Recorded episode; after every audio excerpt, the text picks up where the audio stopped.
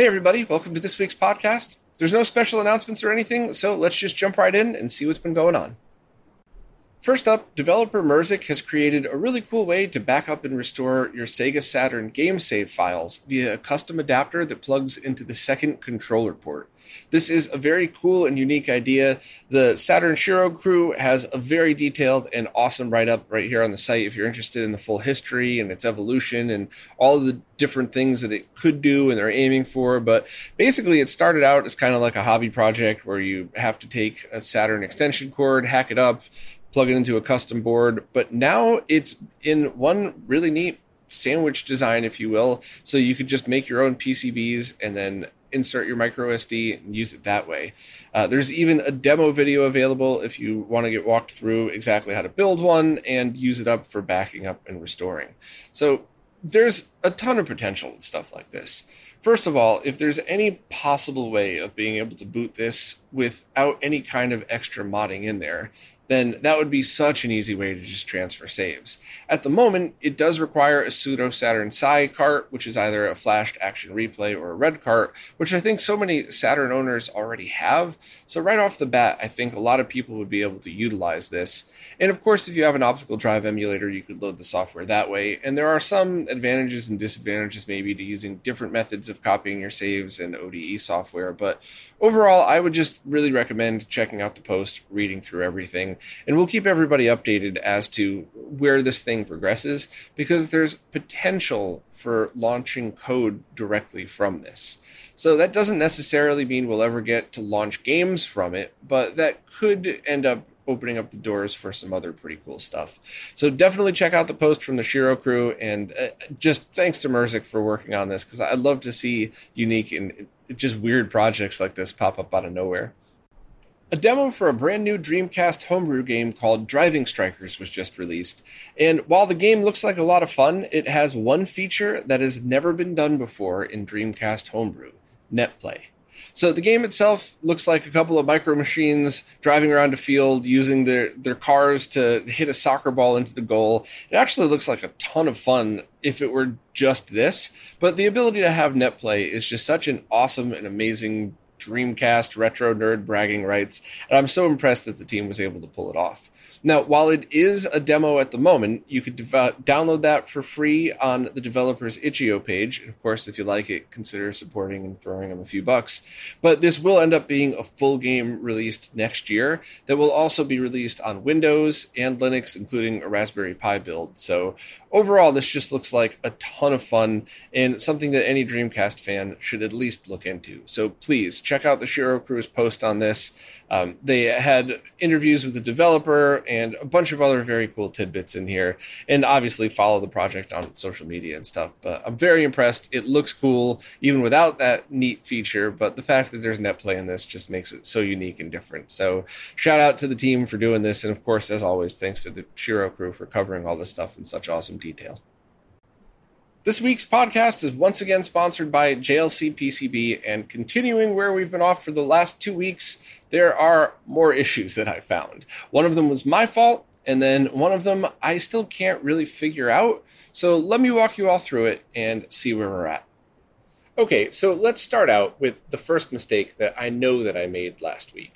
We're obviously going to start by uploading the Gerber file, but what I forgot to do because I was just kind of rushing through was hit panel by customer, and then note that there are 10 columns and five rows.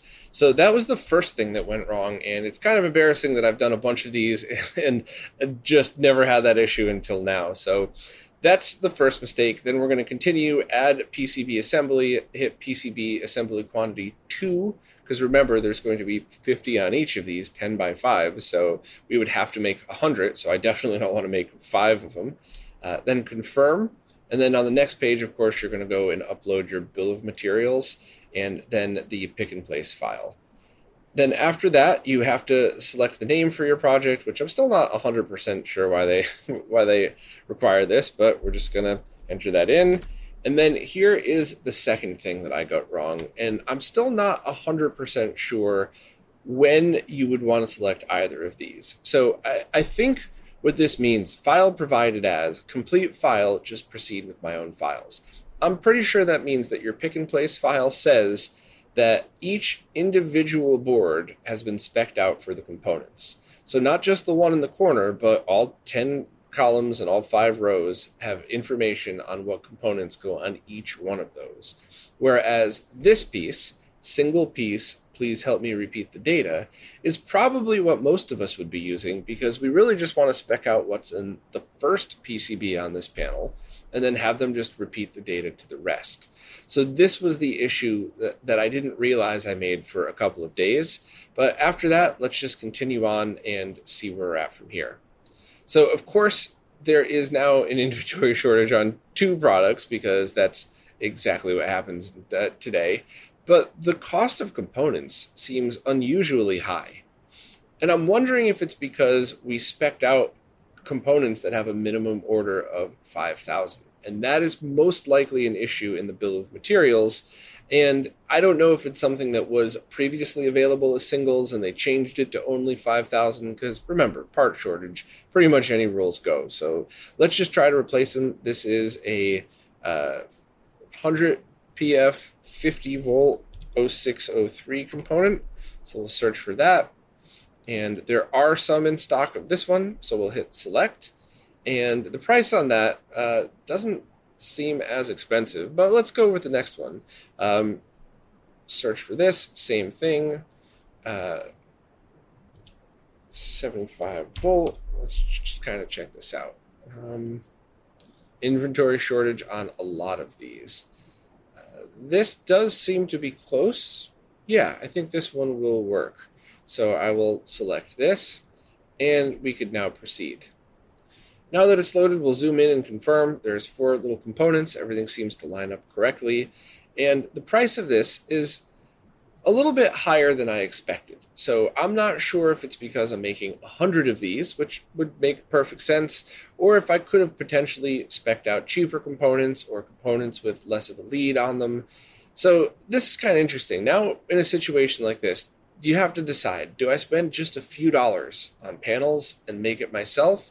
Or do I really want to spend this much money on a prototype that you're not sure if it's even working yet? So at this point, I'm deciding to call it. I am going to stop going about trying to do the PCB assembly and just have some basic PCBs made and make them myself. There's three components on here, four components, so it's not a big deal. It's something I could definitely handle myself. And the most important point is, I'm not 100% sure that these will work or if they'll work in all scenarios. So, hand manufacturing two or three of these first then going back, figuring out what I did wrong, and making a, a, run of them that I could share with my modder friends and have them finish the testing. I think that is a much better use of my time and a much better use of JLCPCB's time because I don't want to keep going back and forth with my rep there to have all of these made just to find out that I made a mistake in the design or something like that. So I I really wanted to add this perspective because even though I'm sure it's not exactly what JLCPCB would want me to say in these ads, I genuinely think that when I make mistakes in these, it's equally as helpful as when it all goes right. Because if it's happening to me, it's absolutely going to be happening to you at some point. So uh, I'm going to swing back to this project in a couple of weeks after the bare PCBs arrive, and then go back and figure out what it is I did wrong. But anyway, shout out to JLCPCB for allowing me to do these the way I want, because I, I really like to keep this as something that I think we could all benefit from. So I'll swing back around next week with maybe a cool factory tour or something, and we'll get back around to this project after the prototypes are hand made. Back at the Portland Retro Gaming Expo, Dave and Pat from the Shiro crew got to demo the upcoming Retro-Bit Saturn analog controllers. And there's a whole bunch of things to note about this. So if you were really fired up for it, or if you're a massive Saturn fan, I would strongly recommend reading every word of this post. I'm going to kind of just skim through it, but my mini review of their review isn't going to do it justice. Basically, it's modeled after the Model 2 Saturn controller, which is kind of widely regarded as one of the best controllers of all time, and Retro-Bit's wired version of that is excellent. Their wireless is hit or miss. I didn't have good luck with mine when I first got it, but I love my wired one. Same thing with the Genesis 6 button. I really think they did a good job with those. And the Saturn analog version is going to be a little bit different. So it's the same basic shape. It's a little bit bigger, but not super distracting. But it also has two analog sticks and two triggers on each side.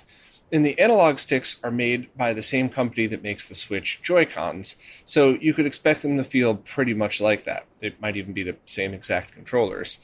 No, no word if they're going to suffer from drift or anything, but it really is going to come down to do your hands like these controllers? And how does it perform in different applications?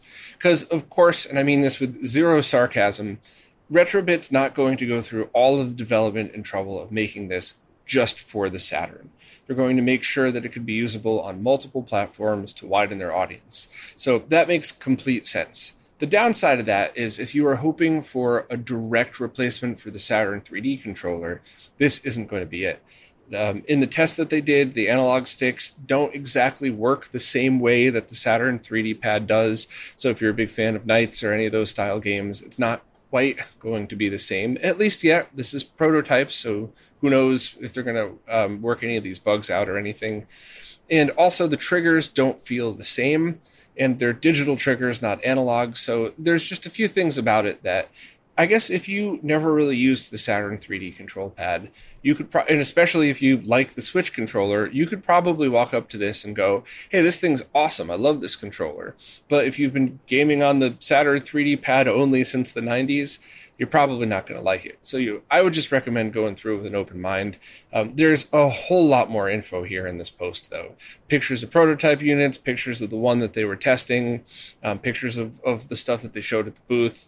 So I would I would definitely check this out if you're interested in it. Uh, it has every detail that you could imagine, probably, and then some. And it just it seems like a controller that's pretty cool, and I think will overall be be appreciated by people that were looking for something like this. Also, on a side note, it's good to know Retro-Bit's actually still doing some development and not just outsourcing stuff to clone companies.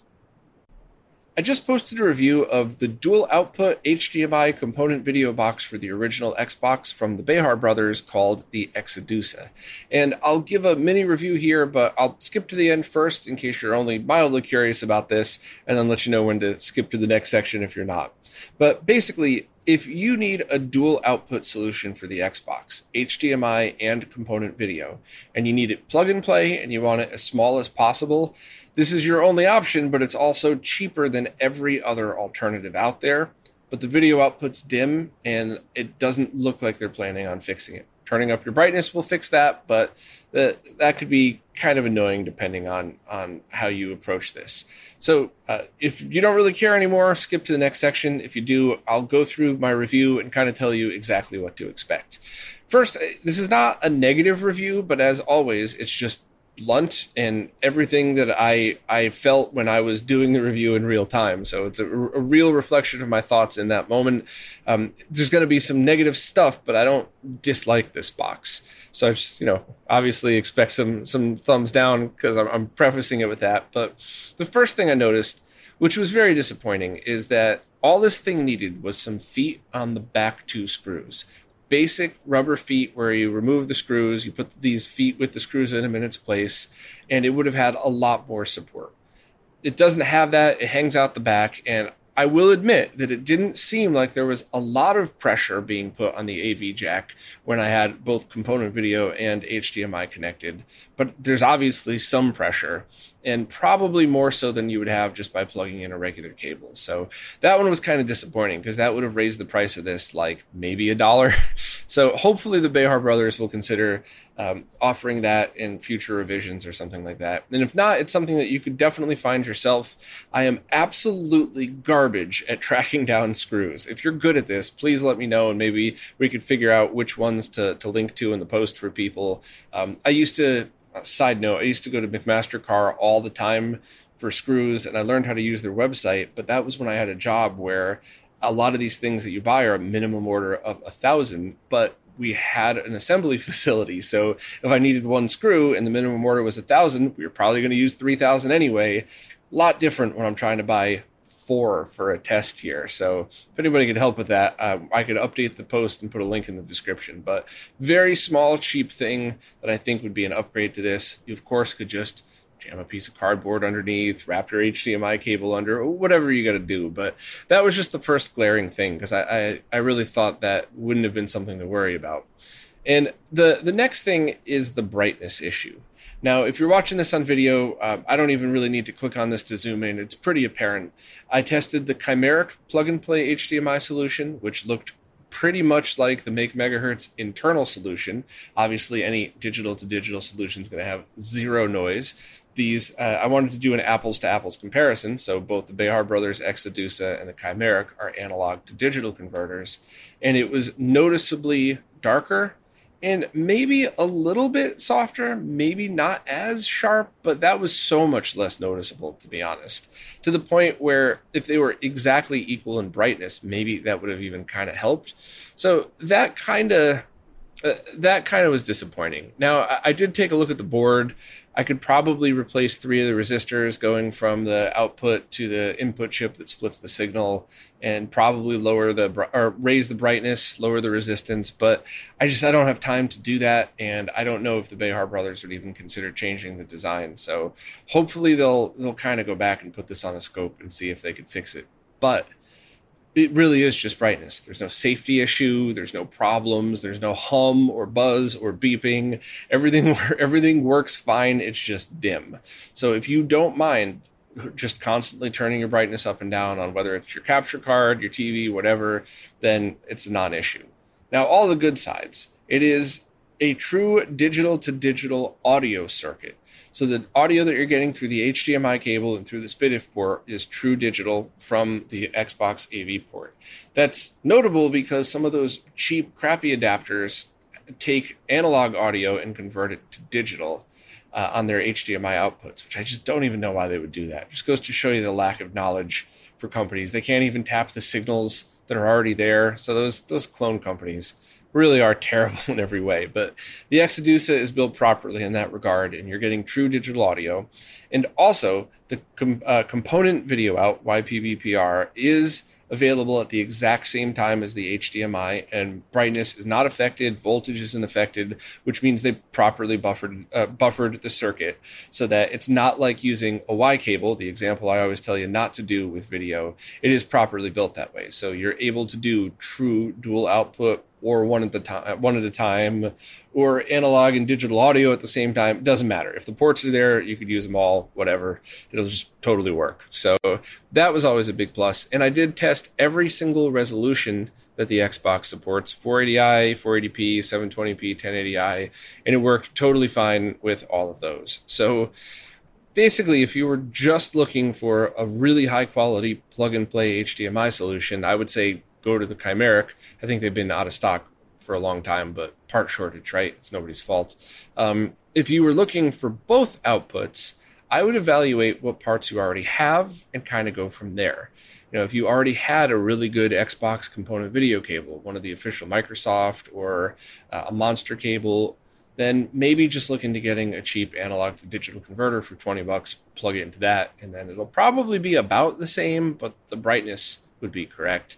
Um, or, of course, if you already have one of those Consoles4U, Xbox to Wii adapters, you could use some really good shielded HD Retrovision Wii component cables. That's always a good solution as well. And the digital output on that is also true digital. So, shocking that I even have to mention that. I blame the clone companies and the clone cables for that. But so overall, I was I could say I was disappointed with the Xedusa because brightness and, and feet for support seemed like things that are pretty easy.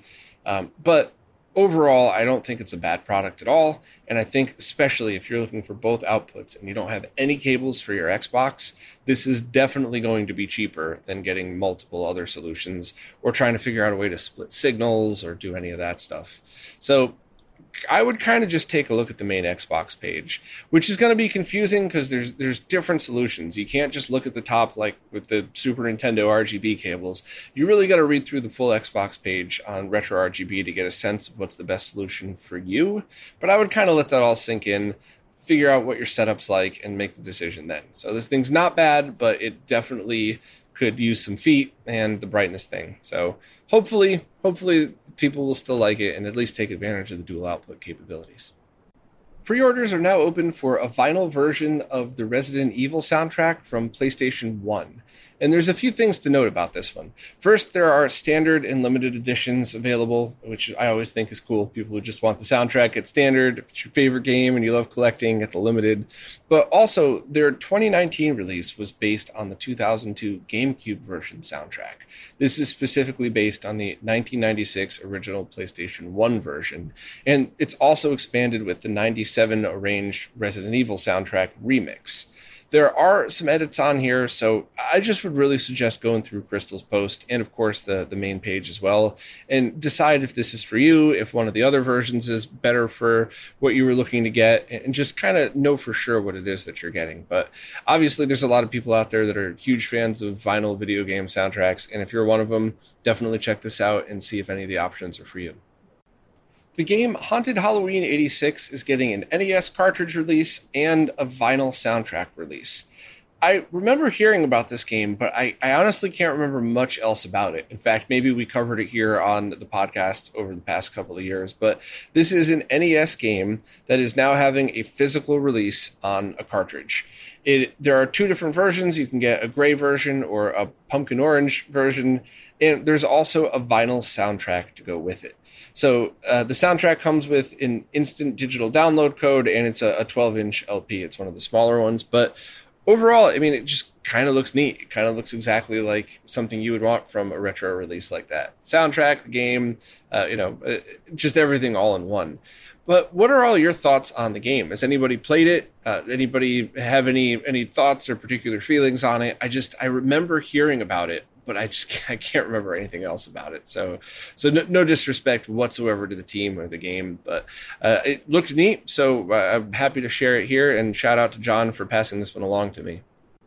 Now it's time for this week's MiSTer Updates, care of Lu from Lu's Retro Source. As usual, I'm going to skim through these, and if you hear anything that piques your interest, please check out Lu's video for all the details.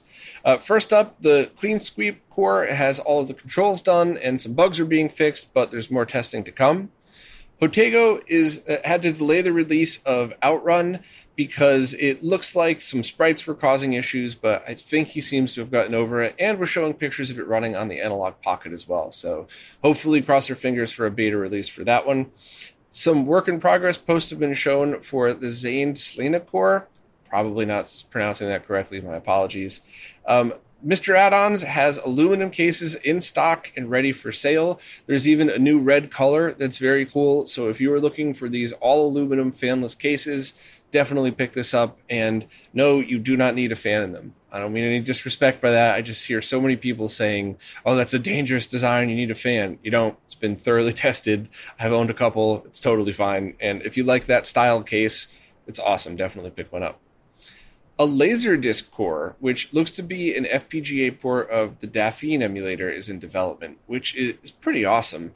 Because I, you know, a quick aside here, I'm a huge fan of the Domesday Duplicator project, which is a group of people that are looking to take laser discs and completely scan them, for lack of, of easier explanation to that, to get as much of the data off as possible and then you basically scan that into a giant file and then you could then do what you want with it. Compress it down use some different software to extract it.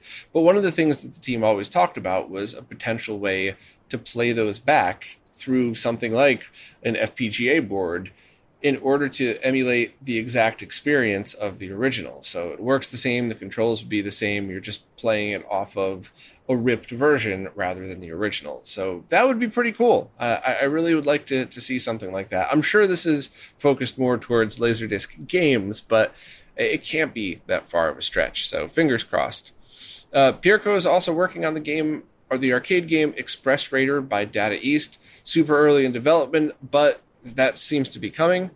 There is the developer of the PCXT core held a vote on whether to use a new menu or not, and the new menu system looks similar to the AO486's core, so that's something that you should kind of check out. And if you're a fan of that, maybe kind of figure out what's the, the best way to go about doing it. theypsilon has released Update All version 2.0, and I have some good news. I have tested this on four different MiSTers now. Here's your upgrade process if you already use Update All run it twice. That's it. Nothing else. You don't have to log into it. You don't have to remove the micro SD card. Just make sure you're connected to the internet, run it twice. And of course, if you're building a new MiSTer, just download the latest version. And I guess if you wanted to, you could always just manually overwrite it. But I, I just I have so much appreciation for developers that make it so easy to do updates like this. So thank you very much. And uh, I've been testing it; works absolutely great. There's a few more additions to it, and uh, a few things that you should definitely look into if you use the, any of the arcade cores. Uh, there's also been some updates to the Master System, Game Boy, and a few other uh, cores. So definitely check out Lu's post. Uh, and as always, thanks so much to Lu for keeping up with all of this because if it wasn't for him, I would be just as lost as I normally am with all of these updates. So please, please remember to subscribe to Lu.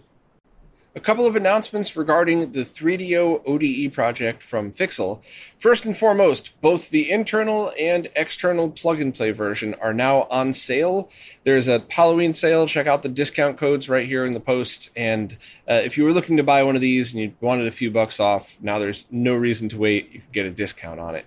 Also, there was a new firmware update that allows the external version to have pretty much 100% compatibility. The entire redump set is now playable through it. I did that live stream that I, I had to delete a while back because I kept getting hit with copyright strikes for a couple of seconds. The road rash music here and there, it's kind of annoying, but um, all of all of the games work completely now, so that is pretty awesome. Updating is basically just as easy as dropping the update file on the root of the SD card, booting, hitting X, and then hitting update ODE. Can't really get any easier than that. There's also some additions to this firmware to help compatibility with people that have uh, one single capacitor that is failing on their 3DO, which is a very common issue. It's basically the reset capacitor. So if you open up your 3DO, it's the one that's right next to the eject button. And the firmware update should help a lot with this. But if you have any issues, you should really consider replacing it because it's very easy. It'll take much longer to disassemble and reassemble than it will to replace it. And of course, it's always the same when it comes to these retro consoles. Take your time to open it, grab a flashlight, and look at the capacitors. If they're leaking, which I don't think I've seen 3DOs with leaking caps, but if they're leaking, consider this an emergency. Contact a modder, get it cleaned up, get it properly recapped. Otherwise, that leaky capacitor juice will eventually wear through the motherboard and it'll be permanently damaged forever. But if you open up your 3DO, you don't have the time or, or patience or whatever else to recap the whole thing, and it doesn't look like it's leaking anywhere. You could very easily replace this one capacitor and not have any of the weird reset issues anymore. Um, I've replaced two so far. They were both very easy. I didn't see anything leaking underneath it. Um, the only thing there was just flux from uh, from a previous cap replacement.